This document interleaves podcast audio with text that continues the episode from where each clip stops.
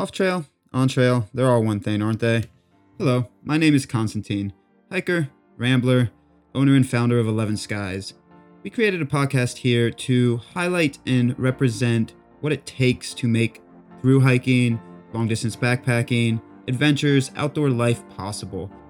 Questions that focus on the how and the who, not necessarily the what.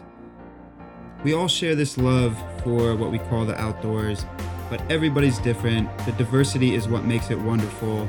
And just like the trails themselves, the diversity of how people make this life possible and how people continue to live the life that they truly love is what really has inspired us and makes us want to continue to learn about these people. So, this is the Off Trail Podcast where, yeah, we might talk about trails from here and there. It's hard to make a hiker not ramble about trail systems, but mostly we're going to learn about the people. We're going to learn about what makes it possible and how they function and how they manage and how they strategize their time off trail, make on trail possible. Enough of our rambles. Let's just get into it, shall we?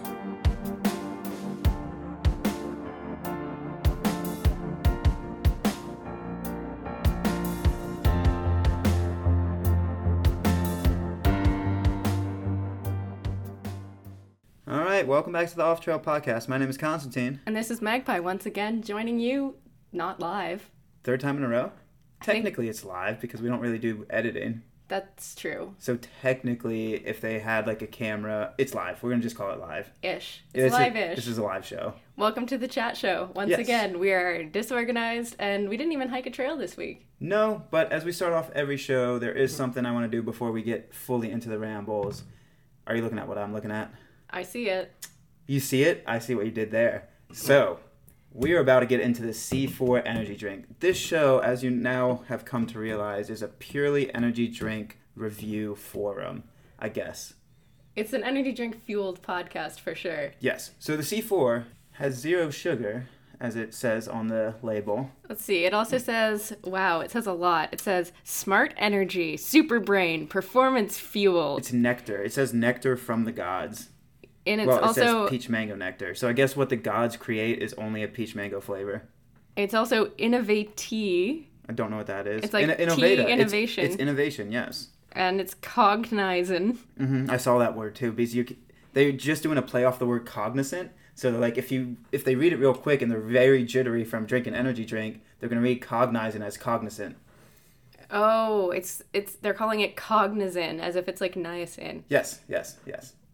That's what I'm saying. Wow, Let's crack her open. there's a lot happening. So, as you know as well, since we're both hikers, backpackers, we don't like waste. So, I have been carrying this C4 around for mm, slightly over a week and a half now. So, it's finally time to get this out of our mess of a car. First sip. Oh, yeah, it's like nectar from the gods. Doesn't sound your facial expression does not read nectar of the gods to me. It's very peachy. It made my eyes water a little bit. I mean, that's always an encouraging sign with an energy drink when it causes a physical reaction. It made my eyes actually water. Like, I'm crying a little bit. I'm crying from how good it is. Is it actually good? No, no, it's not good. Um, so review for this energy drink is I don't know. We're gonna get into it, get into the show, see how far down we get through the energy drink. I do want to let you all know that we did in fact drink the Green Dragon that we had mentioned in the previous week. Green Dragon tastes like a very nasty form of Red Bull, which Red Bull also tastes very nasty. Yeah, it was just it's. I don't drink energy drinks, but it smelled like Red Bull ish. Green Dragon is green Red Bull. That is what it is. So like if you got food coloring, popped her in a Red Bull, you got Green Dragon. So I'm not gonna do a Green Dragon again. Honestly, every every energy drink I drink on this show, I'm not gonna do again. So it's just trying one and being like, I know I'm not gonna like it. I'm not gonna buy another one. So I, instead of a review forum for energy drinks, it's mostly like I punish myself with the energy drink, and then I'm like, okay, thank God I never have to drink that one again. So, what trail are we talking about this week? Oh yes, okay. So we do talk about trails here. So let's talk about the Pacific Northwest Trail. I think we're gonna do a little bit of flashbacky stuff, kind of rollbacky stuff, circular stuff. Um, I don't know how many people on here follow our Insta as well as social medias, but we've been talking a lot about circles lately. We've been walking circles. We've been thinking about circles. Our thoughts are circles. Life is a circle. The top of this can is a circle. Your face is technically a circle, more ovalish than a circle. The top of that can is a circle. Your face cream is a circle. A cookie is a circle. You're not stopping me. I. I just want to see how long he's gonna go on for. Um, the key fob is a circle. Guess what's not a circle? What's not a circle? The Pacific Northwest Trail. No, it's actually a linear line. Well, linear, in a sense. Yeah, linear-ish. You could make it into a circle if you wished. Oh, You could make it into a great big circle, turning could it even into call- the Great could- Western Loop. Oh, you got there before I did. I was gonna say you could even call it a Great Western type of circle. Yeah. And then it would have led to the next one. You see what I did there, but you. you but we're not there. talking about the Great Western Loop. No, we're not talking about the Great Western Loop. So we're going to talk about the Pacific Northwest Trail. This talk is going to be a little different than the previous trail talks that these past few weeks we've done because one, it's a longer trail, so we can't define day by day. We can't say day one, day two, day three, etc. And, And- also, we did it three years ago. Yeah, so we also we did it three years ago, so we're going to be basing this off of very very hazy memories. Straight off the dome, baby. Straight off the dome. I'm gonna need some more cognizant TM. They actually have a little TM mark there. They don't want people stealing that word. People don't steal cognizant. Hmm. So, So let's just define what the Pacific Northwest Trail is. Again, I think most of y'all listening probably know what it is, but for somebody that doesn't know what it is, it's a jewel of a trail. it's? I think, my favorite trail. Yes. I really would put it up there. Like, it's the perfect length 1,200 miles. So, you can do it in like six weeks. If 1,200 miles is your perfect length, we have a lot of things to talk about. Oh, jeez. okay, please continue. six weeks to two months. Um, it goes from uh, Glacier National Park in Montana out to Cape Alava in Washington, which I think is like the westernmost point of the continental U.S. So that's how. That's it how it's marketed. Yeah, that's how it got promoted to us. But technically, I think the westernmost point of the U.S. is like Cape Scott. Again, my Cape, my Cape Cape. Scott is on Vancouver Island. Excuse me. I was about to say my Cape literature and my Cape knowledge is not capillary like my capes. What? I don't know. I'm just trying to do c words here now. So what I'm trying to say is I don't know a whole lot about capes. I know Cape Cod. I know Cape Alava, but technically there's a cape north of Cape Alava, which is the western terminus of the PCT. PNT. PNT, excuse me. There's a cape north of there, about 10 to 15 miles, I believe, that is quote unquote the westernmost point. So you're advertised that you walk to the westernmost point. Pretty much. you You're can- pretty close. You're pretty close. Um, Continental U.S. is important because there are parts of Alaska that Yeah. are farther west. and you could you could make it into a day hike. You could finish the PNT, walk up, touch the quote unquote westernmost point, then walk back. We did not. Um, I actually don't know many people who have, but it feels like you're at the westernmost point because you've been thinking about that for 1,200 miles when you're walking westbound. So, in your little head, make it a circle. Say, I completed this circle. I'm at the westernmost point. Okay. So, it's 1,200 miles. Where does it go through? So it's Montana, a little tiny, cheeky slice of Idaho. Cheeky. I mean, it's like 24 miles or something in Idaho. It's not very long. Shout out Horsepower. I don't know if you're listening to this, but um, he's had. We're gonna have to get him on the podcast again. He's had some experiences in Idaho, and for everybody listening from Idaho, beautiful state. I've also had some experiences in Idaho. It's it's cheeky. I think cheeky is the correct term for Idaho. Yeah.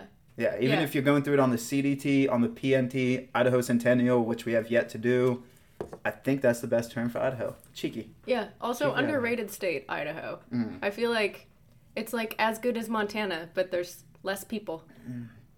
Cheeky and peachy. Are you feeling peachy? I'm starting to feel peachy. So I why- f- feel the energy. So why are we talking about the PNT? So we're talking about the PNT because I don't know. This has kind of been the format of these shows lately, and I really like unpacking the flavor of a trail. So a lot of the time, yeah, you're gonna hear a lot of our rambles, but I want to try to lay out bases of these trails. And as Magpie said at the beginning of the show, we're in a travel week right now, so we haven't been stepping off miles on trail, so we don't have a purely recent one to do. But the Pacific Northwest Trail sticks out to both of us because it is an epic trail, and I want to shine light on it because we've talked to people even this past year that still don't know what it is. So it's a light. It's a not a light. It's a trail that we hope to shine some light on. And also, it's the trail where we met. Oh, it is the trail where we met.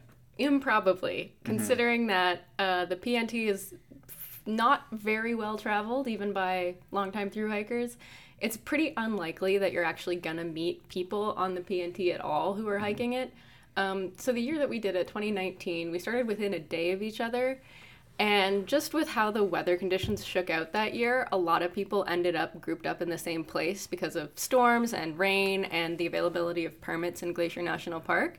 So we ended up in a group of like six people at one point, which is unheard of for the PNT. It was basically a bubble. And we were all front runners, so we all had decided in our own little circular parts of our life before connecting in a bigger circle on the trail. So we all connect. We all had the thought being like, okay, we're gonna start the P and T early. So it was me, you, Cy, Hardy, um, Enigma. Enigma. and then there was one other, Waldo. And Waldo, shout out Waldo if you're listening to this. I don't know if you find this episode, but yeah, somehow a group of six people got grouped up on the PNT, and we kind of bounced around each other for a long time. Yeah. Yeah. So, you know, that's unlikely, but it could happen. It is getting a little bit more popular mm-hmm. now that people, more people are doing the Triple Crown and then looking for something to do next. The PNT is a great choice for that, especially if after doing three long trails in a short amount of time, you're looking for an adventure that's like still rugged and interesting and challenging, but you don't want to devote an entire summer to hiking two, 3,000 miles. Yeah. It's a really great choice. I would say, in terms of its difficulty level, it's basically the CDT's little sister. Yeah. Like, Little sister, but has a bigger punch. This little sister has been in the boxing gym for a long time. oh, she's got something to prove. Yeah, her bigger sister, like maybe her bigger sister plays soccer or something like that. But this little sister, she's a fighter. She's a scrapper. Yeah. Yeah, she's been scrapping for a long time. So, because the PNT is an east west trail, instead of going up and following a line of mountains and staying high on the ridge line, almost every day you're going up four or 5,000 feet and down four or 5,000 feet, and then getting into the next range of mountains the next day. Yes. So it's a really cool trail in that way because every time you go over a range, you're entering into like a slightly different environment. Yes. These habitats and environments are, you know, slightly isolated from each other by the mountains. And so every day it's a little bit different, it's a little bit new. And for any type of hiking style, it's a great trail because if you want to do 10 mile days, if you want to do 20 mile days, most likely that kind of range of miles would put you on top or mid level of a new mountain range. If you want to do 30 mile days, 30 plus mile days, you get a bang out up, you get to go down, and you get to walk across a valley to the next mountain. So, like any type of mileage you want to do, it puts you in kind of a beautiful area to camp. And also not being super oversaturated and overpopulated with hikers, um, towns, cities, what have you, since it's very remote. Almost all the camp spots are just gorgeous. Yeah. It's um I lost my train of thought right in the middle of my sentence. Do you want some C4? It's No. explosive. I'm actually my breathing is picking up. Like I can feel my chest contract a little bit. It might be thinking about the climbs of the PNT, but I'm pretty sure it's the C4 zero sugar. I don't know, man. I might I might need a little caffeine. We're a little low energy, folks. We're in Vegas. That doesn't define anything though. I just feel like the vibe is the vibe is a little low key today. It is a little low key, and we can pick it up. But so yes, what we're talking about the PNT. So I want to circle back to even the before the PNT before we dissect like kind of the flavorfulness of that trail. I want to circle back and kind of talk about my personal planning with this trail, and then also Magpie's planning because the year that we did it, 2019. It had information. Um, there was an app that had just gotten released that had the guidebook, so we both used that. But we also bought. Did you buy the paper guidebook? I, did, I got it as an ebook. Okay, so I apologize for the author that wrote this. It's on the tip of my tongue, but I can't remember his name. But somebody wrote a guidebook for the PNT, and it's kind of like the PNT's handbook. Um, it's similar to Yogi's like PCT, CDT, AT guidebooks, and it's like the Bible of the PNT. So I got that about six months before hiking the trail, and it's a wealth of information, but it's also kind of scare tacticy. So like the first intro, I remember the first chapter reading like there's a singular paragraph that sticks out in my head saying your only company out there is going to be mountain lions and bears. Yeah, I remember that too. Yeah. Really stressing how isolated the trail is Yeah. and how unlike a major trail experience it will be. And it compared it to the PCT and CDT and it said even if for those hikers that have completed these trails it's such a different beast, don't go in there too overconfident and I believe that's true for any trail. Like any trail don't go in overconfident no matter how many miles you've stepped out. A freak accident can happen happen, not happy, happen at any time. So always be prepared, but it really stressed like how quote unquote intense this was going to be, even if you did any other trails. Yeah, I think the comparison that might be most useful is it's quite similar to the uh, CDT like five to ten years ago. The CDT recently has gotten a lot more attention because of the Triple Crown and it's gotten a mm-hmm. lot more maintenance. The section of the CDT that we did in New Mexico when we were hiking the Grand Enchantment this year was quite different than the experience that I had in 2017 on the CDT. Yeah. So, I mean, it was parts of the PNT are pretty similar to how the CDT was five years ago, but I don't think it's very similar to the CDT now. Yeah, so the year of 2022, where we are right now, I believe there's more information, there's more hikers that have done it, so maybe the initial like information on the trail has changed, but even again, shout out horsepower. When I was talking to him before he started his hike this year, there's even some scare tactics for him going out to the PNT. And this guy just did the calendar year triple crown a year previously, and he's like, I'm worried about the bushwhacks. I'm worried about the terrain. I'm worried about all this stuff. And it's like, dude, like, there, there's this like stigma around the PNT Not that stigma, but certainly there's a reputation. yeah, there's a reputation that it's just gonna be like pure wilderness, and like I don't know how that scales because if you did the CDT and the PCT, yeah, it can get more wild, but like it can't would scale from one to ten wild. I would say the thing with the PNT in comparison to other trails is that while it's overall shorter, it's all it's the same amount of intensity. It's just concentrated onto a shorter trail. So the wilderness sections and the bushwhack sections are longer and wilder. The landmarks are sort of more few and far between. The roadwalk sections are a little bit more concentrated. So instead of doing like a 10 mile roadwalk and then you're back on trail, you do 60 miles of roadwalk and then for 60 miles after that, you're in the wilderness. Yeah, your navigation needs to be on point, but again, if you've done similar hikes, I'm gonna exclude the AT here because you just you The follow white blazes thing. everywhere. But if you've done the PCT, again, slippery slope there. But if you've done the CDT, the amount of excuse me, the amount of navigation is very similar. And I also think this is a reoccurring theme. Energy drinks make me burp, so a lot of these recordings we've done, there's a lot of excuse me burps going on. I wanted to point that out for you as well as the viewers, Viewers. listeners, viewers and listeners, Okay. because it's live. Yeah, so live. Yeah, so I mean, with the elevation, I want to touch on what Magpie said as well. So, the elevation of the PNT, forgive me for not knowing this exact number, but I believe it's 212,000 feet of elevation gain and or loss. I Um, remember that it was the equivalent of climbing and descending Mount Everest seven times. It was close. I also remember the fact it was close to the equivalency of the Pacific Crest Trail, but half the distance, less than half the distance.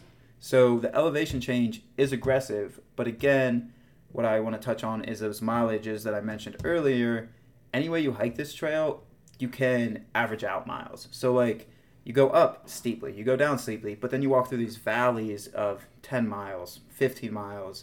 Yeah. Pretty much the entire western side is like road walk valleys. So If you're a relatively fast hiker, you can certainly make up the difference in time that you spend climbing or descending with the flatter sections. So your sort of um, like weekly average mileage would stay the same, even if your daily mileage fluctuates a lot based on the terrain. yeah. There are fast sections that you can just knock out and like make time up. Yeah. So something I also want to touch on, we're broadly stroking this before we get into more, I guess, specific strokes. I don't know how to describe this, but we're broadly stroking this. We're going to try to unpack it more specifically here in a second. But one more broad stroke I want to do is the bushwhack. So the bushwhack thought of the PNT, again, I still think there's that association, people thinking it's going to be pure bushwhack all the time. There are key locations that you bushwhack, but it's like high intensity bushwhack, and then you're free to kind of just cruise miles. Yeah, the one that I'm thinking of that's not the most notorious, but certainly the most hefty is uh, the Lion's Head alternate bushwhack. Apparently, they cleaned that up. Really? Yeah, so I think horsepower. Again, we're saying your name a lot here, horsepower. Maybe send us a Big Mac, but um, no, he does quarter pounders with cheese. No, I'm sorry, he does McDoubles. McDoubles, dude. I'm so sorry. Yeah. Okay. Whatever. But um, yeah, the Lion's Head bottom route actually got cleared out. Oh, geez. Okay, so That's so not fair. That's not nice. That's not fair. You should still do the Lion's Head alternate though. The high the high route, yeah. So the PNT's got tons of alternates, um, and there's lots of places where the alternate is starting to become the de facto, uh, like, official route, just because a lot of these alternates were created to avoid sections of trail that are really low elevation and therefore like really tangled up with that thick Pacific Northwest brush. Oh, PNW brush baby. It's aggressive. Oh yeah. And Yeah. so yeah, the most notorious one is that Lion's Head alternate. So most people now do the high route, which is the Lion's Head, um, where you I think it's about 14 miles of bushwhacking About it's With- more it's more route finding than bushwhacking for the high route. for the high route. Neither of us did the low route No. because everything that we read suggested that it was absolute hell. I think somebody broke an ankle like the week before we went through. Again, this is where the stigma comes from. You hear these horror stories, but it's just like unlucky sometimes. You can get unlucky on any trail. Yeah, but you can certainly get unlucky easier when you're trying to push through like swampy vegetation. And I- so you know it's a it's a long trailless section. The nice thing about the high route though is that it's uh, on a ridgeline. Yeah. and there's a fire tower at the other end that It's- you can aim for. It's beautiful. Honestly, that was a highlight. Yeah, it was. It, was, a slow highlight. going. It took me all day to Yeah. do 14 miles, but it was worth it. And there's a small section in the Lion's Head alternate. Most of it's class two, um, but there's a small section in there that's class three scrambling. Very small. Um, I think it might be hundred yards across. Um, when you first go into it, going westbound, You have to climb up some boulder fields and you also have to cross like a chute that's like really aggressive. yeah, there's like one small section where you really really don't want to fall. But besides that, you're mostly on kind of granite rock, exposed rock, and it's smooth going, slow going, but it's smooth going. So for the Lion's Head alternate, expect a full day. Um, I think we did it in like half to three quarters of a day, but that was pushing aggressively. Um, so expect a full day. And I remember the Lion's Head alternate, the bottom route, the year we did it. There was a comment that I think both of us read because Magpie and I weren't hiking together at this time, but there was a comment both of us read separately that was like, "This is the portal to hell." Like go for the bottom route, Yeah. and that's what made us do the top route. But yeah, the PNT is full of flavorful alternates. Um, you gotta kind of get to pick your own adventure, and there's a saying on the CDT, also true on the PNT. Nobody takes the exact same footsteps because it's full of alternates. Stay true to the route, but you can have choices of different alts you want to do. Yeah, some of the road walk sections as well. There's a marked route that's on specific roads, but like you could just take a different road if you wanted to. And I think both of us did that on this trail where it was like, well, we could take this country road that loops around, or we could take this road that is the exact same distance but goes through a town so we can eat lunch. I don't remember going through a specific town that was off trail. It wasn't like off off trail. It was just like if we took this one road instead of the other road, we'd go through this little community. Okay. There's a few places like that, and with the choose your own adventure flavor of the trail, it doesn't feel like cheating. It just feels like, well, it's a road walk anyway. I'm just gonna walk a different road. I mean, there's a there's an uh, assumption that when you walk a trail, whether it's thousand miles long, two thousand miles long, three thousand miles long, you're walking more than that distance for any trail. Like if you're actually connecting your f- footsteps, by the time you're done that, you spent three months, four months, five months walking. So you add in all these little point ones, point twos here. Sometimes add in a few miles out for an alternate. You're walking more than that. So if you keep true to the character of the trail, I think it's it, be honest with yourself is what I'm trying to say. If you Yeah. if you feel honest with yourself, you can be happy with your adventure. Um, but There are some other bushwhacks on it too that are shorter that are um, don't have as much of a reputation as that big lion's head Yeah. one. I would say honestly, some of those shorter bushwhacks are harder. the Veg-O-Matic, The Veg-O-Matic bushwhack. It slices. It dices. It's full of raspberry thorns. I fell and a thorn caught me in the eyelid, caught me in the cheek, caught me in the the exposed nipples because I was doing hashtag no shirt. I always choose the worst No time shirt, to no go. problem? Yeah, I always choose the worst time to go shirtless. No shirt, always a problem. Every time I take off a shirt, it's like the most aggressive terrain. But so I got caught in the nipple, the eyelid, the cheek, and then like parts of my arms, and like I was held up by like these thorn bushes, and it was like on that I had to come back and detangle Yeah, you it was on so that you wouldn't hurt your eye. it was on that crumbly slope that if like I misstepped again, like I would go fuller into the thorn brush. Yep. There's some aggressive bushwhacks there, but that one was 0.3. And it took us like half an hour. It took us more than half an hour because, like, literally, it was so overgrown with brambles, thorns that, You would take like one step a minute. Yeah. And then detangle yourself and take another step and detangle yourself. and for people that are listening, they're like, oh, yeah, I, a bushwhack's a bushwhack. There's so many different flavors of a bushwhack that some brush is thick, but you can push through, elbow through, muscle way your way through, shoulder through. When it's everything's a thorn, you can't grab a branch, pull it out of the way because there's just, it's everywhere. Yeah. Yeah. So there's a lot of bushwhacks, but again, there was one that I found that's not technically a bushwhack that was amazing. Oh yeah, you were so mad. It was near Port. Mm, I'm not gonna remember the name. It was near a port once you got closer to the western. It was by like a tourist marina. Yeah. So there's like this little mountain, and there's a trail that says the East Loop and the West Loop, and technically the official PNT goes on the East Loop. So I got to the trail junction, didn't check my maps. I'm like, the West Loop seems like it goes in the right direction, but honestly, the West Loop just stops. And then you got a bushwhack up and over this mountain that has pitfalls. I fell on my face like 10 times. I would step in holes that I didn't think were holes and would like sink to half my body and then just smack my face again. Well, and the other thing too is that it's like um a hill with two summits. And Yeah. so you bushwhacked all the way to the top, Yeah. got confused, Bushwhacked down. bushwhacked back down to where you started. It was it was so mean. So I think Magpie caught up to us in camp that night, but Sai was ahead of me that day. And Sai was waiting for me at a road junction. But he's like, this was the only hill around, and then it was like road walk on either side. So I catch up to Sai, and shout out Sai. He has a good video clip of this somewhere. He just films me walking up like aggressively, like upset, and I just chuck my trekking poles down. I'm like, that's not okay. Like just sweat pouring off my face, look like I'm caked in dirt. well, at that point, you had no idea that that wasn't the trail. Yeah, so for people listening, you won't find that. Stay on the east route. Um, It was fine. honestly, I've never heard of anybody else going through that bushwhack because it's probably super dumb and super easy not to go through it. It's actually more hard to find that bushwhack, so follow the trail. Yeah, it would be too easy if you took the trail. Too easy, yeah. So we've been broad stroking it. Let's uh kind of try to focus down and narrowly stroke it now. Um, this is gonna be a true memory test for us. So what I want to do, since we aren't gonna go day by day, we can try to go state by state. Give people the flavor of the state. Give people the resupply points in the state. Um, I don't, won't remember the resupply points. We'll go try. This is gonna be a true memory test. Um, you might need some cognizant slash innovata. Okay. Okay, so we're gonna start in Washington because if you go westbound, Washington's the start point. You can go- no.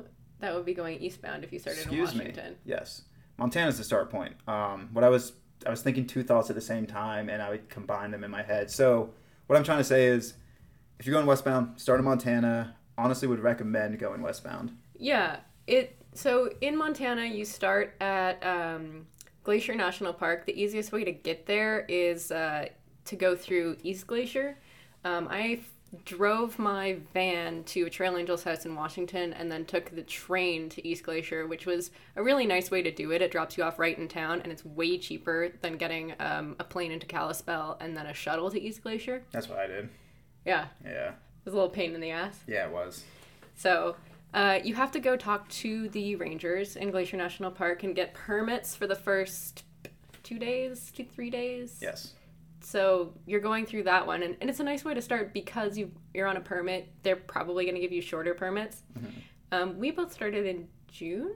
I started June 24th. I started the day before you, I think you started the 22nd. something like that. Yeah. Um, in June in Glacier National Park, this year, it, the year that we did it, was quite a low snow year, so that would have been too early for most other years. Yeah. Um, but that said, it was still pretty early, so there was some significant snowpack. I had micro spikes and my Whippet uh, trekking pole, which did come in handy. Yeah. If you can start earlier, I would recommend starting earlier. Again, check the snow conditions. But like if it's low snow, regular snow, I would even err on the side of like being a little earlier because it's a beautiful trail through the summer months and honestly, I wouldn't want to be in Washington in the month of September. It would start to get really cold up there, rainy. So, I would even err on the side of starting as early as possible that you're comfortable with. Yeah, I think as early as the snow conditions will allow, because also you don't necessarily want to be in uh, Washington in August. Yeah, we finished up like early August, I think. Yeah, like mid August in the Pacific Northwest is hot and sweaty. Yeah. So shout out Turtle Man. I don't know if he's still there, but the logistics to get to the trailhead, which is actually Chief Mountain, which is also the alternate official terminus of the CDT, Continental Divide Trail. To get there, it's a little difficult. Um, hitching in Glacier is technically illegal because it's a national park, and also a lot of the time it's pure tourism, so tourists don't really want to pick up hitchhikers. But when we did it, there was a trail angel there that's based out of there that offers ride rides, and I'm also assuming as it's grown in popularity, there's more of a network there. So check Trail Angels, use Facebook, use the social media world that ugh, I got feelings about. But yeah, you'll be able to find a ride there. So once you start in Glacier, you have permits, you have to do specific mile days. Yeah. So whatever your permit says, that's how long it's going to take you. And then the first town stop is Polebridge. Which is not really a town. Yeah, town's a loose term. It's um well let's see, there's a bar Mhm. that serves burgers and stuff. There's a hostel which is like a yoga retreat center, so like definitely call ahead before you try to stay there, but honestly it's like 3 days in, so you probably don't need to. I can highly recommend the hostel. Sai and I stayed there, and the gentleman that owned it was like an old hippie, like just super nice. Like he showed us his garden, like really really pleasant guy. Like great hostel if you do need a break. Um, say you're just getting acclimated to trail, want some laundry, shower, what have you. Super cool guy, but also. I would recommend sending a box there because Polebridge is not a great resupply. Yeah, there's a general store, but it doesn't really sell a lot of food. You can make do. You can also make do, but it's not going to be great. Also, I got there right before closing, and they were gonna throw out all the food. Like they do, like hot food. Mhm. They were gonna throw it out anyway. So the lady gave me like a free cinnamon bun and a free sandwich. That's nice. And once you get to Polebridge, why I was talking about starting early is once you get to Polebridge, that 50, 55 miles from the terminus, that's kind of when you're out of the snow danger zone, quote unquote. Granted, each year changes, but like that chunk of change was at least in our year the most sketchy part. Yeah, you're not really going through any like high snowy passes after that. No, like Glacier was the high snow pass area for us. So from Polebridge, your next town is Eureka, Montana. Um, I hope it's Eureka. I'm pretty sure I it's think Eureka. it is. Eureka! I found Eureka. You see what I did there? That's a pretty big town. Um, At least in 2019, you could camp for either free or very cheap in the park next to City Hall, Yes. um, which is what I did, which is where I found like a huge crew of hikers who were all clumped up. I think you were in town when Si and I got in there, but we didn't know about the free camping in the park, so we got like a motel like a, a mile outside of town. Yeah, Yeah. uh, I recommend it. It's nice. There's bathrooms. There's like places to charge outside on the porch of the city hall. hmm Um, it's close to everything. It's a big enough town. Amenities are ample. Um, at least ample those- for a small town. It's like a perfect hiker town. It's like one main street that's like a mile and a half long. Yeah.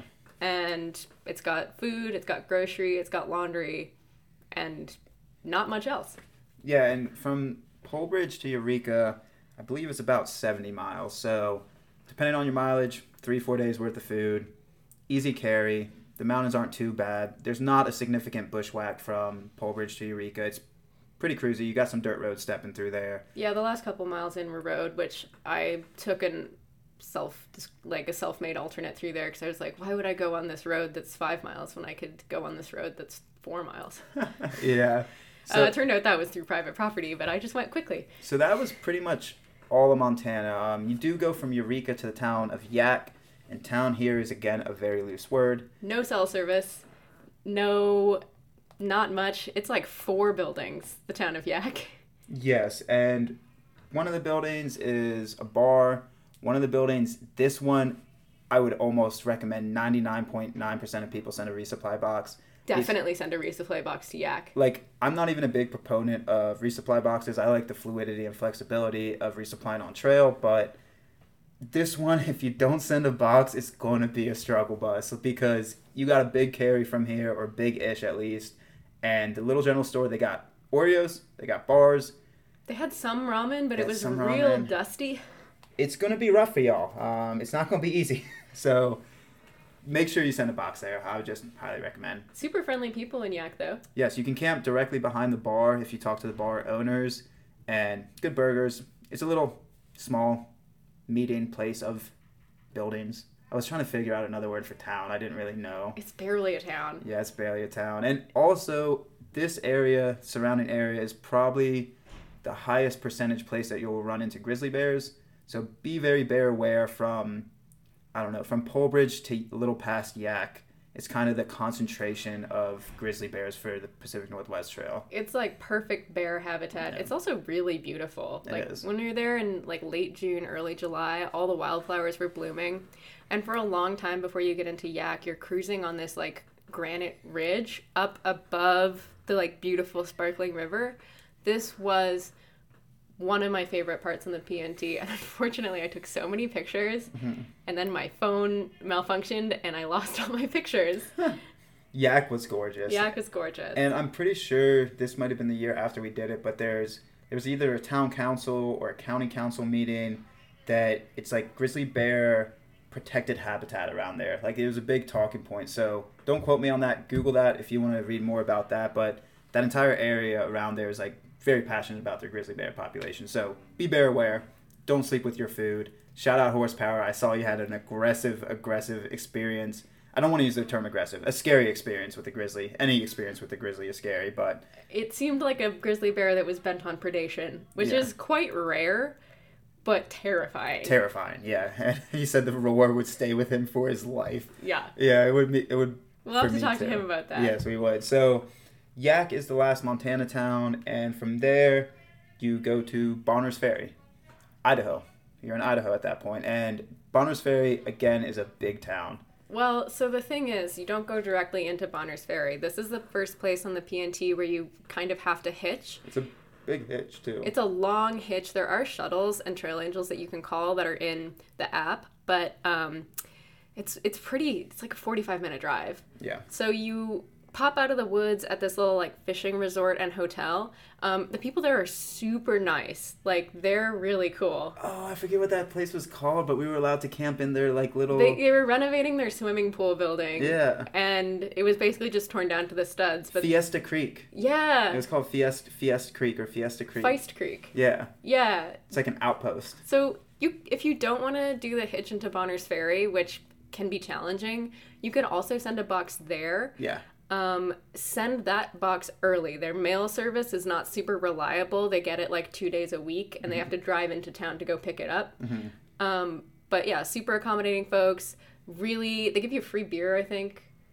I don't know. I didn't get a free beer. I think I got a free beer. And The then breakfast was choice. the great breakfast, great burgers, really friendly people. So yeah, if, if you're already sending boxes through Montana, send a send a box to Feist Creek and just keep on moving and grooving. Yeah, but if you want a big service town, it's been a while since Eureka. So if you want more amenities, Bonners Ferry, you can get there as well. So after that, it's a long carry. I think this might have been one of our It's like longest five or six days. Yeah, it's like five or six days to Metaline Falls, and along this way, this stretch is the first like really kind of, I guess, advertised without a better word, really kind of popular alternate. A lot of people do. That's the Lion's Head, yeah. This is the Northwest Peak.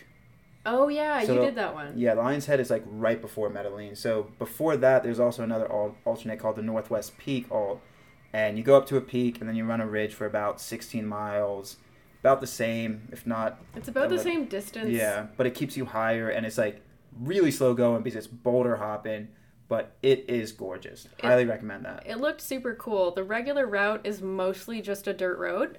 Okay. It's not a bad dirt road. It's a logging road. It goes, you know, it's basically just wider trail. Yeah. But you're just in the woods. It's nothing special. And this is also honestly the first time Magpie and I were like planning on hiking together, or at least in her mind, because we had been seeing her on and off that day, um, leaving Bonners Ferry right before Northwest Peak Alt, and she got ahead of Cy and I, and so we chatted and we were like, "Hey, let's all do the Alt tomorrow." So what'd you do? You ended up like camping in a bush and we missed you. Okay, so what happened was we were gonna meet up right at the fork where you can either take the logging road or start on this alternate. Yeah. I got there before you guys, um, and I was gonna camp on this little like gravel pullout, but the only place that I could get my tent stakes into the ground was like off to the side and not immediately visible from trail. And I think I fell asleep early or something, and you guys walked right past me You must have. and like didn't see my tent. Yeah, because at that turn off, we stopped because there was a creek there. We stopped and got water, and we thought we were hearing stuff like stuff in the bushes or stuff like that. And like we didn't see any tents, anything like that. So we're like, well, that's kind of a bummer. Magpie kind of just either crushed miles farther or did something. Because Fell behind somehow. yeah, there's no service there. There's no way to check. So we're like, okay, maybe we'll catch up to her in the morning, catch up to her on Northwest Peak Alt. But yeah, we ended up not being able to link up miles for that. And because the Northwest Peak alt is scrambling, and because it was like forecasted to rain that day, I didn't want to go do the Northwest alone, just in case I slipped and turned an ankle or something. Yeah. And so, yeah, I didn't see them. And so I just opted to do the low route and like stay safe instead. And it did pour. Yes. So I think it was a good decision. It was a good decision. So that area, honestly, from Bonners Ferry to Metaline Falls was probably some of my favorite hiking. Um, you go through Idaho pretty much. Metaline Falls is like very close, if not on the border of Washington. I think it's close. I think it's still Idaho. No, it's Washington. It's a Washington town. It's right over the border. Yeah, so right before Metaline is when you do another alt that is you can choose which one to do, but you can do the Lion's Head Ridgeline or you can stay on the regular route down low. And like we talked about, Highly recommend doing the Lion's Head. highly recommend doing that. I don't want to unpack that too much. It's a high point for both of us of the trail, literally and figuratively. Um, you have to experience it to understand it. It's beautiful. So Even if they cleaned up the low route, it would still be a lot of like terrible thorny bushwhack. yeah, it'd still be pretty rough. So from Metaline Falls, Oh, I will say too, when you just get into Metaline Falls, like the day before, it's also really beautiful because you go through this like huge old growth cedar forest, yeah, and it was amazing. It was one of those um, like big old forests where there's not too much undergrowth, but there are these like massive, massive trees. That gets described with like the cliche, like it's a cathedral to nature. Aw, well, that's sweet. It's very beautiful. It was beautiful. So yeah, Idaho, it's hidden gem. Again, it's a beautiful state. So There's also another alternate that I think they've gotten rid of that because basically nobody did the like quote official route because it was on a so-called logging road that hadn't been used for about 40 years. Mm-hmm. That was just straight hell. Yeah. And I think after we did it like in 2020 they changed the official route to the other logging road that's actually like usable. huh. Well, that's there's always new alternates. It seems. Yeah. So Metaline Falls, you leave there, and you can carry more food. You can carry less, but you go through a very small town like the first day out of Metaline, depending on your miles, called Northport. Oh yeah. And Northport has a famous trail angel. I apologize, I don't remember the name. She's super nice. She'll let you camp in her yard, use her shower. You can use it as a stopover. You can just run through that town, grab a quick bite to eat. It has like one little Mustang bar or something. yeah, it's a little diner. Um, I think it has a DG too, a Dollar General. I yeah, it's either a Dollar General or like a little independent grocery store. So yeah, you can pop in, but it's so close to your last town stop. Most people will probably just cruise through, and then you start getting into a little bit longer carries. Um, Northport to Republic. The first time. The first time, yeah. So the trail makes a kind of U shape around Republic. So you have options. You can go in on the east side, you can go in on the smack dab in the middle side, you can go in on the west side. There's like three entry points into Republic.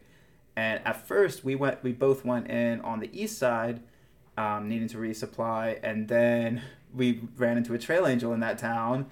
And Or- she said she offered to like pick us up when we got to the west side Yeah. and bring us back to her house. And let's call her a trail devil. She actually does call herself a trail devil. They call themselves Their goal is to waste as much of your time as possible. Yeah, sh- and waste in a beautiful In a good way. Yeah, shout out Artie. Um, she is, and I'm apologize if I don't know your partner's name, but shout out Artie. She is an amazing woman. Um, and yeah, she picked us up, and she just kept trying to be like, "You want to zero with us? You want to zero with us?" It's we'll like feed you. we'll feed like, you no, some more. You want some ice cream? going. You want some salad? she did also have a pet chipmunk in her house. Which Not a was- pet chipmunk. She had a cat Oh. that brought a chipmunk into the house alive Mhm. and then chased the chipmunk all around the house as recreation.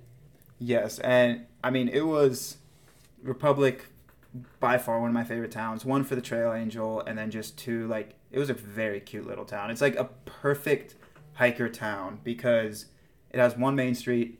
You can walk to everywhere on that main street. Like you can see the other end of the main street. You got motel, shower, laundry, everything. Also, Artie is the postmaster, so if you send a box to Republic, she'll just pick it up for you. Yeah, Republic highly recommend. And we didn't That's talk. where we first got together, too. that is that's where we first started hiking together. And That's where we first started making out. oh, okay, you're going past PG. Okay, so I would say making out is PG. Maybe 13. PG 13. Yeah, it's definitely 13. So we didn't really talk about the trail from Oh, North. that's also outside of Republic, between Republic 1 and Republic 2, is where I got stalked by a wolf. Yes, yes, beautiful ridge lines up there. Um, I forget the mountain range, but you actually do a little ridge line walking around there. That was our first um, 10,000 mile, excuse me, 10,000 foot day of elevation. Remember you had stomach issues Oh, that day? So we did like 10,000 feet of elevation in one day. It's aggressive climbs, as you as we've talked about. So, yeah, the area around Republic to the west is a wolf reintroduction area. And I Mm-hmm. guess when we were there, they were like just sort of getting settled, the wolves. And so they were not behaving as is typical for wolves, which is generally to avoid people and places where people go. Mm-hmm. Um, yeah, I don't know. I can tell that story later, I guess. yeah. But uh, be aware that there are wolves in There that are. area. If you see a gray flash that seems to be following you through the woods, don't talk yourself out of the idea that it's a wolf and that you're overreacting because uh, it is. It's a wolf. Also, don't be scared of the wolves, but like It kind of freaked me out though. Yeah, be be cognizant, or I'm sorry, be where's the word? Cognizant. Be cognizant of wolves, wolves out there. I had to relook at the can to figure out what the word was. So from Republic, you start going into like kind of, I don't know, deserty type terrain. Yeah, so this is just south of the Okanagan Valley in uh, British Columbia. You're really, really close to the Canadian border. It's a town called Whistler, uh, Washington, and it's um, it's like a wine growing region. If you're into wine at all, you've probably heard of the Okanagan Valley, and, and it's the continuation of that ecosystem. It's very, very cool. I really enjoyed this part of the trail. It was beautiful, and you get to the next town after Republic is Oroville, and they have like a massive PNT uh, map on the one hotel you can stay at in town. Like I think it's called the Canary. They're super Um, hiker friendly. Super hiker friendly, yeah. So Oroville is like your biggest town since Eureka. Or well, Republic is is about the same, but Oroville's really big. yeah, it's probably your biggest town in a while. Um, again, services you can resupply there pretty easily. You And can hitch in really easily. You walk directly in. Oh, you're right. We do. Yeah, it's just Yeah. like it's four miles on the road before you get to the town proper. Yeah, That's right. and then you have to do a road walk out. Granted, didn't do research before this show. They might have changed that road walk in or out of Oroville, but I doubt it because it would be hard to put it on. It's uh, all land. agricultural property, Yeah. though. So I think you're gonna have a little road walk out of there. Rest up in Oroville, shower up, resupply up, cram your face full of food because sections start getting long. Is this the part where you go into that one where you have to like send a box to the Yeah. houseboats after yeah, this? Yeah, it's the Pasaytens. Oh yeah, yeah. the Pasayten Wilderness. this Pasayten Wilderness is awesome, but it's not easy. No, I think we counted. One day we were going downhill in five miles, and there was like more than a thousand blowdowns. Yeah, it was for five miles. It was every like ten feet. There was a blowdown, small blowdowns, Yeah, but just we call them hurdles. yeah, we do. Call them. They're like these skinny little saplings that are like knee high. Yeah. So what's fun about that is like you're in full wilderness at this point. Carry, I think we carried six or seven days of food, and we were still doing thirty mile days. and pushing. Yeah, like pushing miles. Um, honestly, it will probably take most people longer. I'm not trying to say that there were faster hikers, but I'm trying to say like we were aggressively pushing through here. Um, we were waking up at like five or six and like walking till 10 p.m. Yeah, Um, and there are some significant bushwhack sections through here. It's an Yeah. area that is very often touched by like low intensity fire, Yeah. and so even if they do maintenance work on the trail, some part of it is gonna get like fired out or it'll get washed out because it's also very pl- prone to flooding.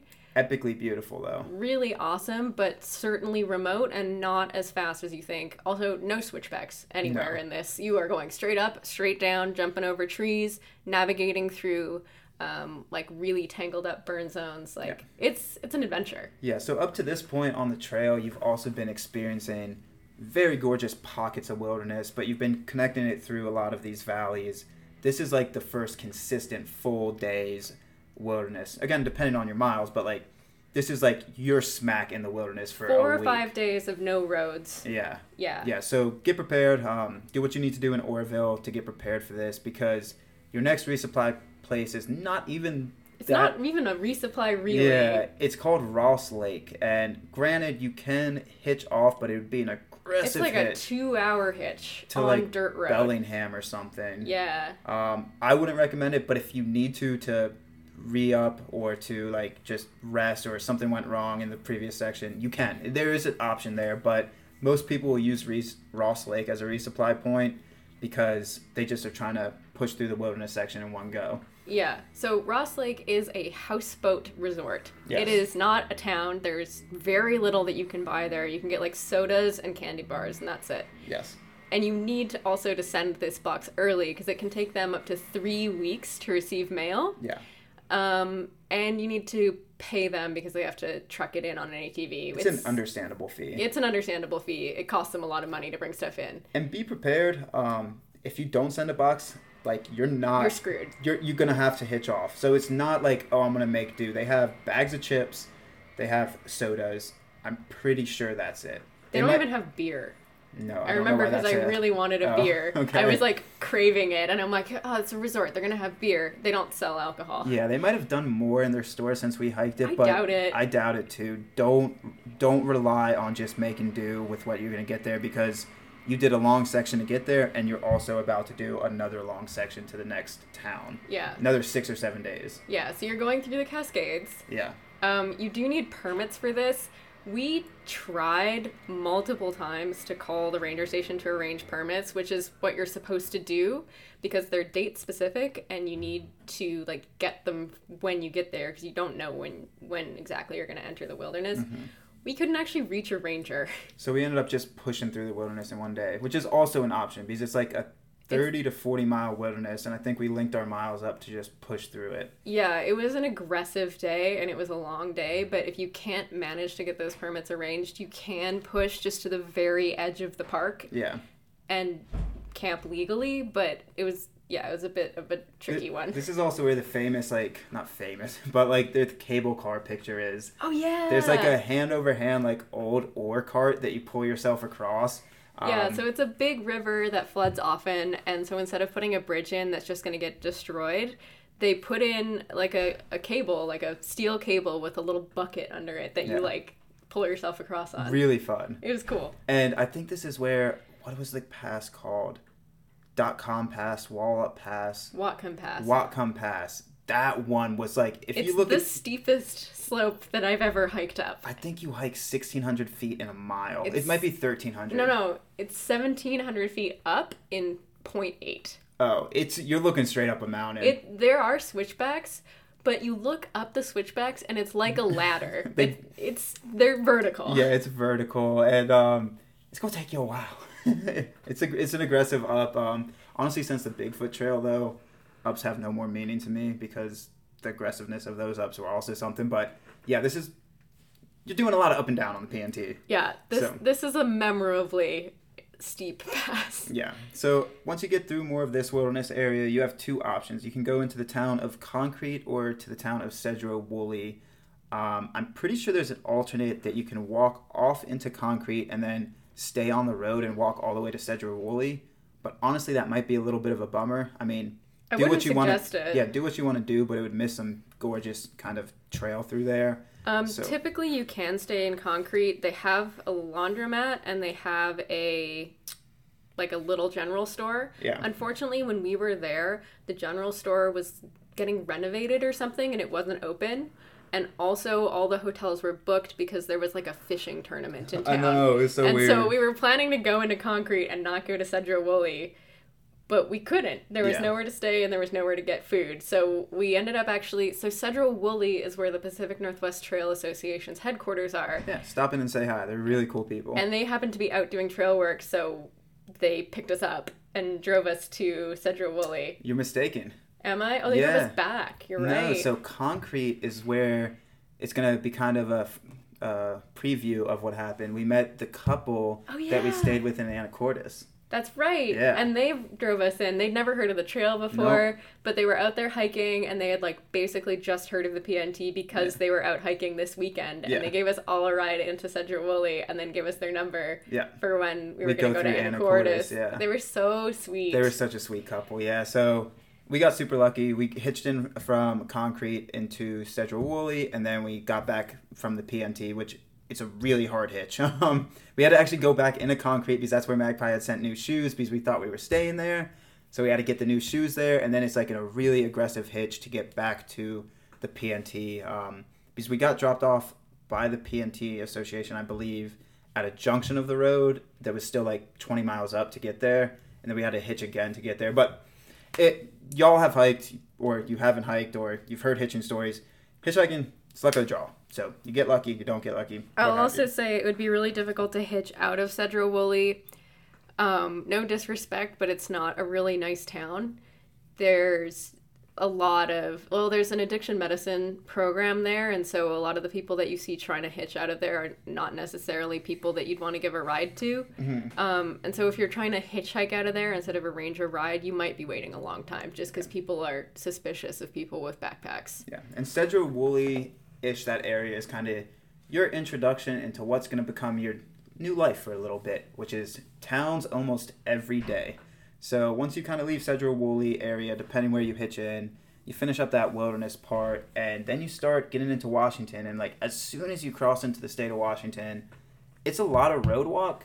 There are trail segments in there, but it's a lot of coastal towns that you go through. Yeah, which was actually nice after Yeah. having done these this basically 14 day section with no town Yeah. except for Ross Lake. We were like, okay, we're gonna wake up, we're gonna hike two hours into town and have breakfast. Yeah. We're gonna hike some more hours and have lunch. It was nice. We're gonna hike some more hours and have dinner. yeah. Yeah. I don't know the exact mileage on that section, but I think it was like 100 to 200, which is very broad. Excuse me, that C4 is like blowing up and it's creating gases. That's why they call it C4. But I think it's about 100 to 200 miles, pretty broad stroke there, but I think it's closer to 100. Um, but again, you're walking these roads, you're doing these little segments of trail, and you're pretty much always going through towns. The camping gets a little more difficult here. Um, we had an experience where we camped in a state park that technically we camped in the no camping zone, and a sheriff and a deputy came by and woke us up at night, and they were super friendly. They just said, "Be out of here by the morning." But again, with the information we Yeah, had, Yeah, they came by at like 11 at night, so Yeah. d- they weren't gonna ask us to move at that point. and with the information we had in the year of 2019, there was nothing saying don't camp there. Yeah. So information might have gotten better. There might be more resources at this There was point. no signage on it either. Yeah. We were like, oh, there's picnic tables here. I bet we could probably camp. Yeah, because I this is gonna be a tangent, and I don't want to get too deep into this tangent, but stealth camping and me, I don't have a very pleasant opinion of it because stealth camping, if necessary, sometimes you have to do it, but try to make that as minimal as possible because you want to give the trail a good name, you want to give hikers a good name, you want to give the you don't want to have a negative interaction with a landowner Yeah. and like sully the trail. And even if it's like a pleasant interaction, like you talk to the landowner, they're like, yeah, it's fine. It's like there's still that initial taste of just, from their eyes, they're looking at some, again, this is going to be a derogatory term, but you got to put it in their position. They're looking at some hobo that's just walking. They don't see necessarily a through hiker. They don't see necessarily a backpacker. They're like, somebody just walked and set up on my land. Like, don't stealth camp unless very, very necessary. I think out of all the hiking we've done, maybe out of 20,000 plus miles, less than 1% has been a stealth camp. Yeah, and if you are gonna be forced to camp on private property, I always try, if I can, to um, pick a place that's either like state or public land that you're technically not supposed to camp on, or pick something that belongs to like a utility company or some other like forest, like lumber company. Then at least if someone comes to talk to you, you're not on like somebody's like backyard. Some official person's gonna come and have a conversation. You're less likely to encounter somebody who's like crazy Yeah. and is gonna come and talk to you with a shotgun on their hip. Now you're just giving them resources to stealth camp. No, I'm saying this is how you do it safely and respectfully if you have to. Just don't do it. Try And not to. I'm not trying to be Hippocratically oath here. You see, I've done that a few times now. You mean hypocritical? Hippocratic oath. I like doing it that way. Okay. So, um, and I'm not trying to stand on this Hippocratic oath here and say we haven't done it. We have done it, but again, we try to minimize it to like as low as possible, unless it's 100% necessary. Unless like our feet are killing us, unless we've pushed 40 miles that day. Or the we've, next we, legal, we've made a mistake in Yeah. terms of what's legal and not legal. yeah, the next legal camp is another 20. Like we can't physically do a 60 mile day for other factors, whatever have you. Is like minimize, minimize, minimize, minimize it, and if all goes according to plan, don't do it at all. So again, not trying to be a hypocritical oath here, but I have a lot of feelings about people that just stealth camp all the time. Nope, nope, no. I'm gonna I'm gonna move on. So you go through a lot of towns here. You go through the town of Anacortes, where we got to stay with a wonderful couple. They were so Um, cute. they They, so like cute. bought so much food because they're like, we've been reading about through hiking. and Through hikers are so hungry. Are you sure you don't want more? We have all this soda for you. They gave us a lot of food. I felt so bloated. So awesome. I was like a whale. We were on the coastline, and I was like the whale that was leaving town. Yeah, It was aggressive. They bought me a new shirt. they did buy you a new shirt. yeah, they're like, you need to look better. And then Magpie and Cy and Hardy started calling me the Incredible Hulk. because he was all green. Yeah, I was wearing all green clothes. So you go through Anacortes, you go through Oak Harbor, you go through Co- Coupeville. Um, there is a ferry ride. That's Port Townsend. Yes. Yeah, so Oak Harbor area is also where these famous trail angels are, and it's prime because again, camping's a little tricky around there. Called the Happy House. They're so sweet. Yes, and I think they're still providing services for hikers. They like not having the influx like on the AT, on the PCT, on the CDT. They they like having like intimate relationships. Well, I'm gonna I'm gonna say that a different way. They like having intimate conversations with hikers and getting to know them well. So That's one of the nice things about the PNT is because it's not maybe a hundred people a year hike it. That's like a generous more, estimate. yeah. That like the Trail Angels are still really excited to have people. Not that like on the PCT or the CDT they're necessarily not happy to host you, but on the PNT, um, hikers are still kind of a novelty, and Yeah. so all the Trail Angels are like able to give you more of their time and are like really excited to see you. It's more of a personal relationship than you might get with somebody who's essentially running a hostel out of their house. Yeah. And if you're going westbound at this point in the PNT, again, before you get to Washington, that 100 mile chunk, I would honestly even recommend, like, again, through hikers don't do this a lot, but planning your miles because it's way more stressful because you're going through so many towns when you don't have a plan and you can't just camp anywhere. So, like, you're going to be in shape enough. The walking's going to be easy enough. You honestly can do anywhere from 20 to 40 miles depending on your body type depending on your fitness level depending on your shape depending on how you like hiking um, i would just plan your miles through there it would Yeah. make it easier on you less stressful and you would honestly enjoy that section more because it's a lot of road walk but you can find a lot of enjoyment in it Yeah. And uh yeah, just like look ahead for the next 4 days, pick Yeah. a couple spots where you want to camp and just chill out. and you can l- use happy house as your last bouncing off point to get back into the wilderness areas because from their house i think it's like seven miles to the ferry i believe It's pretty close. It's pretty close. So you can wake up there, go to the ferry, and then keep hiking on the trail. So you go through the town of Port Townsend, where you have to schedule a ferry. Easiest six miles. I wanted to swim it. Magpie wouldn't let me swim it, even though we had just met at that point.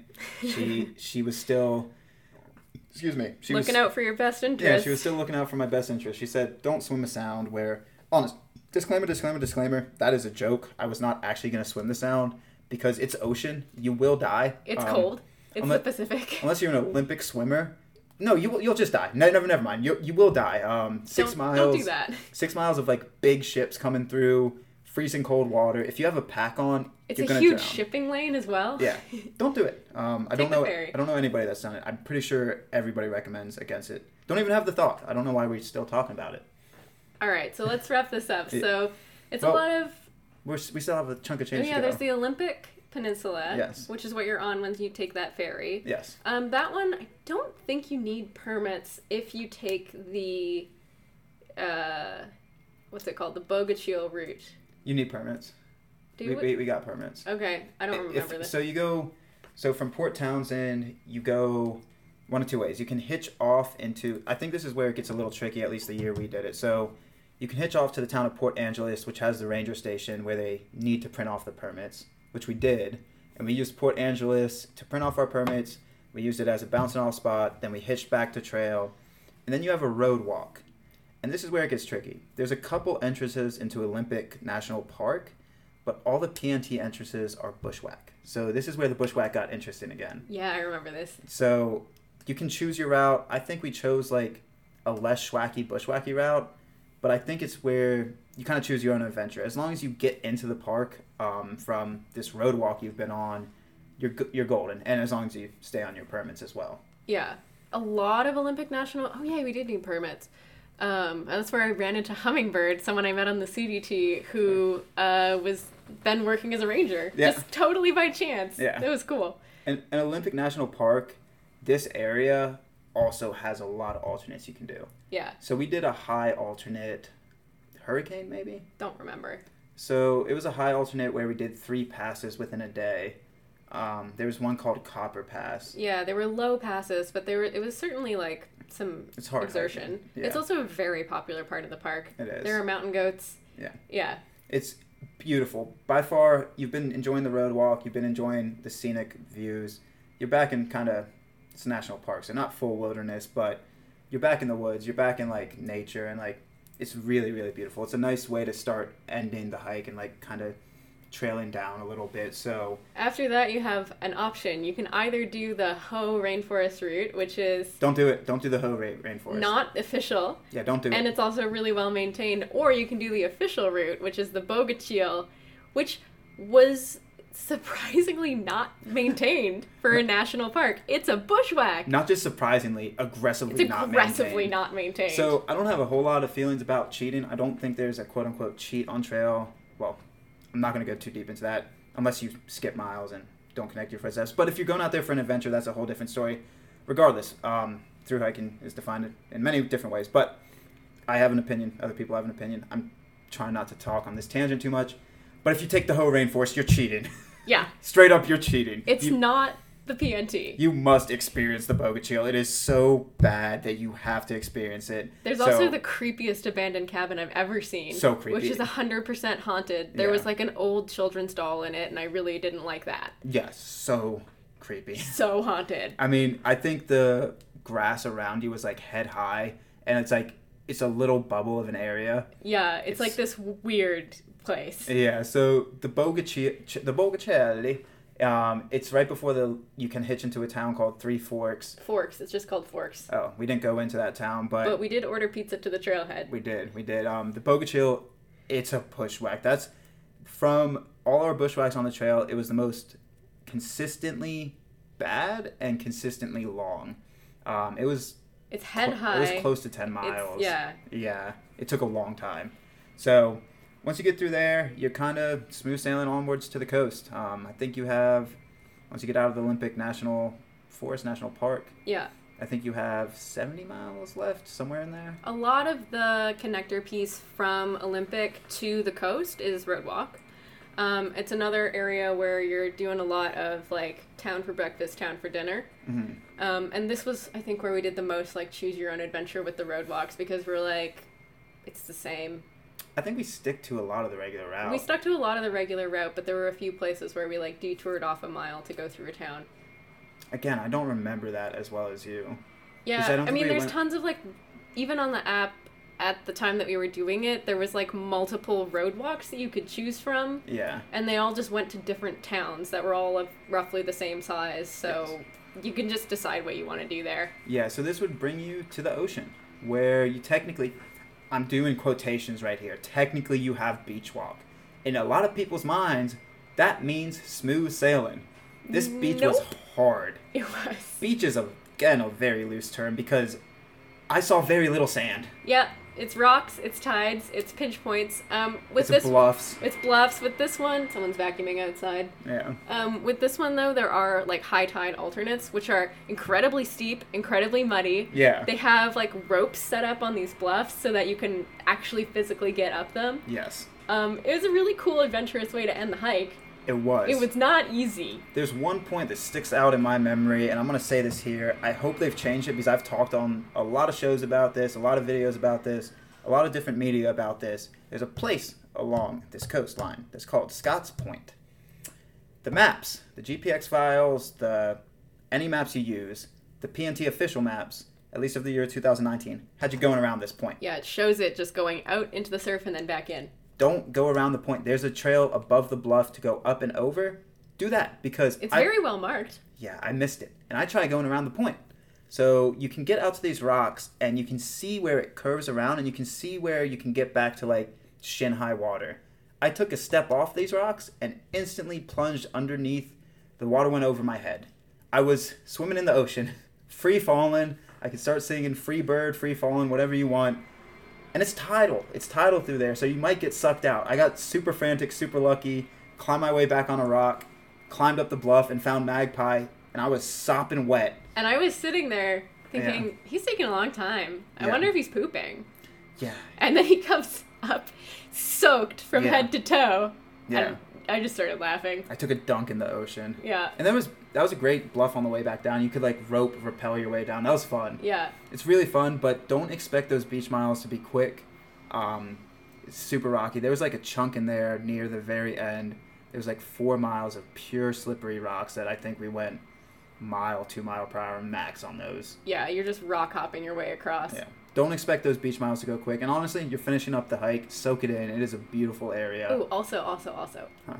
They have beach raccoons. yeah, they do have beach raccoons. So, you know, be careful with your food. looking things. Yeah, they looked real skinny and upset. They look like there's an anger in their eyes and they're out there to prove something. And they don't care that you're near them at all. It looks it, if if an animal well an animal can look like it has rabies, but if an animal can look like it has rabies without actually having rabies, these animals look like they all have rabies. Yeah, they were pretty, like, they were very punk raccoons. Yeah. It looks like a bite from these raccoons is to it's to hurt a little bit. So, cute Yeah. beach raccoons. Yeah, and then you finish um, at Cape Alava, beautiful spot. There's no sign or anything, but there is a huge, like, tidal island that makes a really good backdrop for, like, the end of the trail because you're. The trail that you have to take to get back to where the road is is like right across from it. Yeah, that's the most people's terminus pick is a I think it's a half mile past that trail. Like you walk half a mile, quote unquote, extra on the beach, and most people's quote unquote terminus pick is this big island that has a few trees on top. Go touch the rock. I put my hand on the rock and cried a little bit. And then you're done. Yeah, Well, I cried a lot. you did cry a little bit. Oh, really? No. I might have. I might have teared up. The teared up. I might have been drinking C4. I can start blaming my tears on just drinking C4. Okay. Yeah. So you hike a half mile up the beach, and then you have eight miles to get to the parking lot. Mm-mm. What? Three. It's longer than that. Three and a half. It's not eight. It's maybe it's six. No, it's three and a half. All right, I believe you. So if you add in the half mile from that big rock back to the trail that brings you to the parking lot, it's like maybe 3.8. Okay, Yeah. whatever. hmm So we You were. must have been tired. I don't remember. I th- I thought it was longer. Oh. Um, fortunately for us, when we were hiking in Olympic National Park, we actually met somebody who Constantine knew from the internet. Just completely by chance, recognized him, An internet boy. an internet friend. Yes. And so he lived in the area or he was traveling through the area. So when we got to that parking lot, he was waiting with this like really cute sign that he'd Yeah. made out of like sparkly letters that was like, Welcome through hikers. Shout out Chris, man. You really helped out in so many ways. You were awesome. Because getting back to civilization from that trailhead, if you're trying to hitch, could be difficult. So Yeah. arranging a ride for the end of that trailhead when you're like tired and you've finished is probably a good idea. I would recommend. Um, it's quite a long drive back Yeah. to anywhere We drove back to Happy House. because my van was parked there. and we had to break it up into two days. So the first day, I think we drove three hours and got to like a cheap motel in some middle of nowhere town at like 1 a.m. And then the next day, we drove another three hours. So I guess we could have done it in one day, but we were too busy, like just Well, being we, happy with each other and celebrating and just like and we finished hiking late. yeah, yeah. So, I mean, it is a wonderful, wonderful trail. The PNT, it literally gives you the flavor of all different types of environments. All these trails. you get the big you- mountains, you get the coast, you get the rainforest, you get Washington Mountains. Yeah. Like it's a really fantastic trail. And if you've done the trails, the AT, PCT, CDT, if you've not done these trails, it gives you kind of a mix of everything. It lets you experience like so much different and so much like untouched. I don't want to say untouched, but like so much untouched terrain. There is something that's really funny that you'll experience on the PNT is so you do follow the PCT corridor for like I don't know, 10 miles. Something like that. So when you connect into the PCT corridor, you come out of a trail that's maybe like a foot wide, which is the PNT. But you've been going through the Pasaytens, which Yeah. has no trail for a lot of it, and so we're like, wow, this trail's really good. It's Yeah. like maintained somewhat, and like it's big enough that you can actually see the tread of the trail. This is amazing trail. And then we popped that onto the PCT, and we're like, oh, this is good trail. Yeah, like the PCT felt like a super highway, and like the width, the clearness of it, the no blowdowns. What's funny too is like you connect to the PCT, and when you connect off of the PCT, there's like a junction, and instantly, again, they might have cleared this at this point, but it was funny for us because like as soon as you started like the first five steps on that PNT, you hit a blowdown. A huge one. Yeah, a huge one. And it was like you were just on the PCT, smooth sail and whatnot. And it was extra funny because, of course, it's a PCT, so there's tons of people, and we got there right when the Southbounders were starting. And this part of the PCT, I guess, relative to other parts of it, is like not as well maintained. It's like quite steep, and there's, you know, some brush encroachment on the side. Mm-hmm. And so all these PCTers where you're having to like, oh, this trails here is like really tough. It's not as good as the rest of the PCT. We and were- we were just laughing. We were even running into some of the fast no bowers, and like I don't know, the PNT had a certain mystique to it. Like even before I hiked it, I would hear like, "Oh, that person through hiked the PNT." Like they're so mysterious. I remember thinking that the PNT hikers I met on the PCT were like stuck up and arrogant, and I'm Yeah. like, they think that it's harder. Like it's only 1,200 miles. Jeez, how hard can it be? Yeah. And then hiking the PNT and meeting the PCTers, I'm like, oh, I get it. You realize the discrepancy in miles. I am that snob now.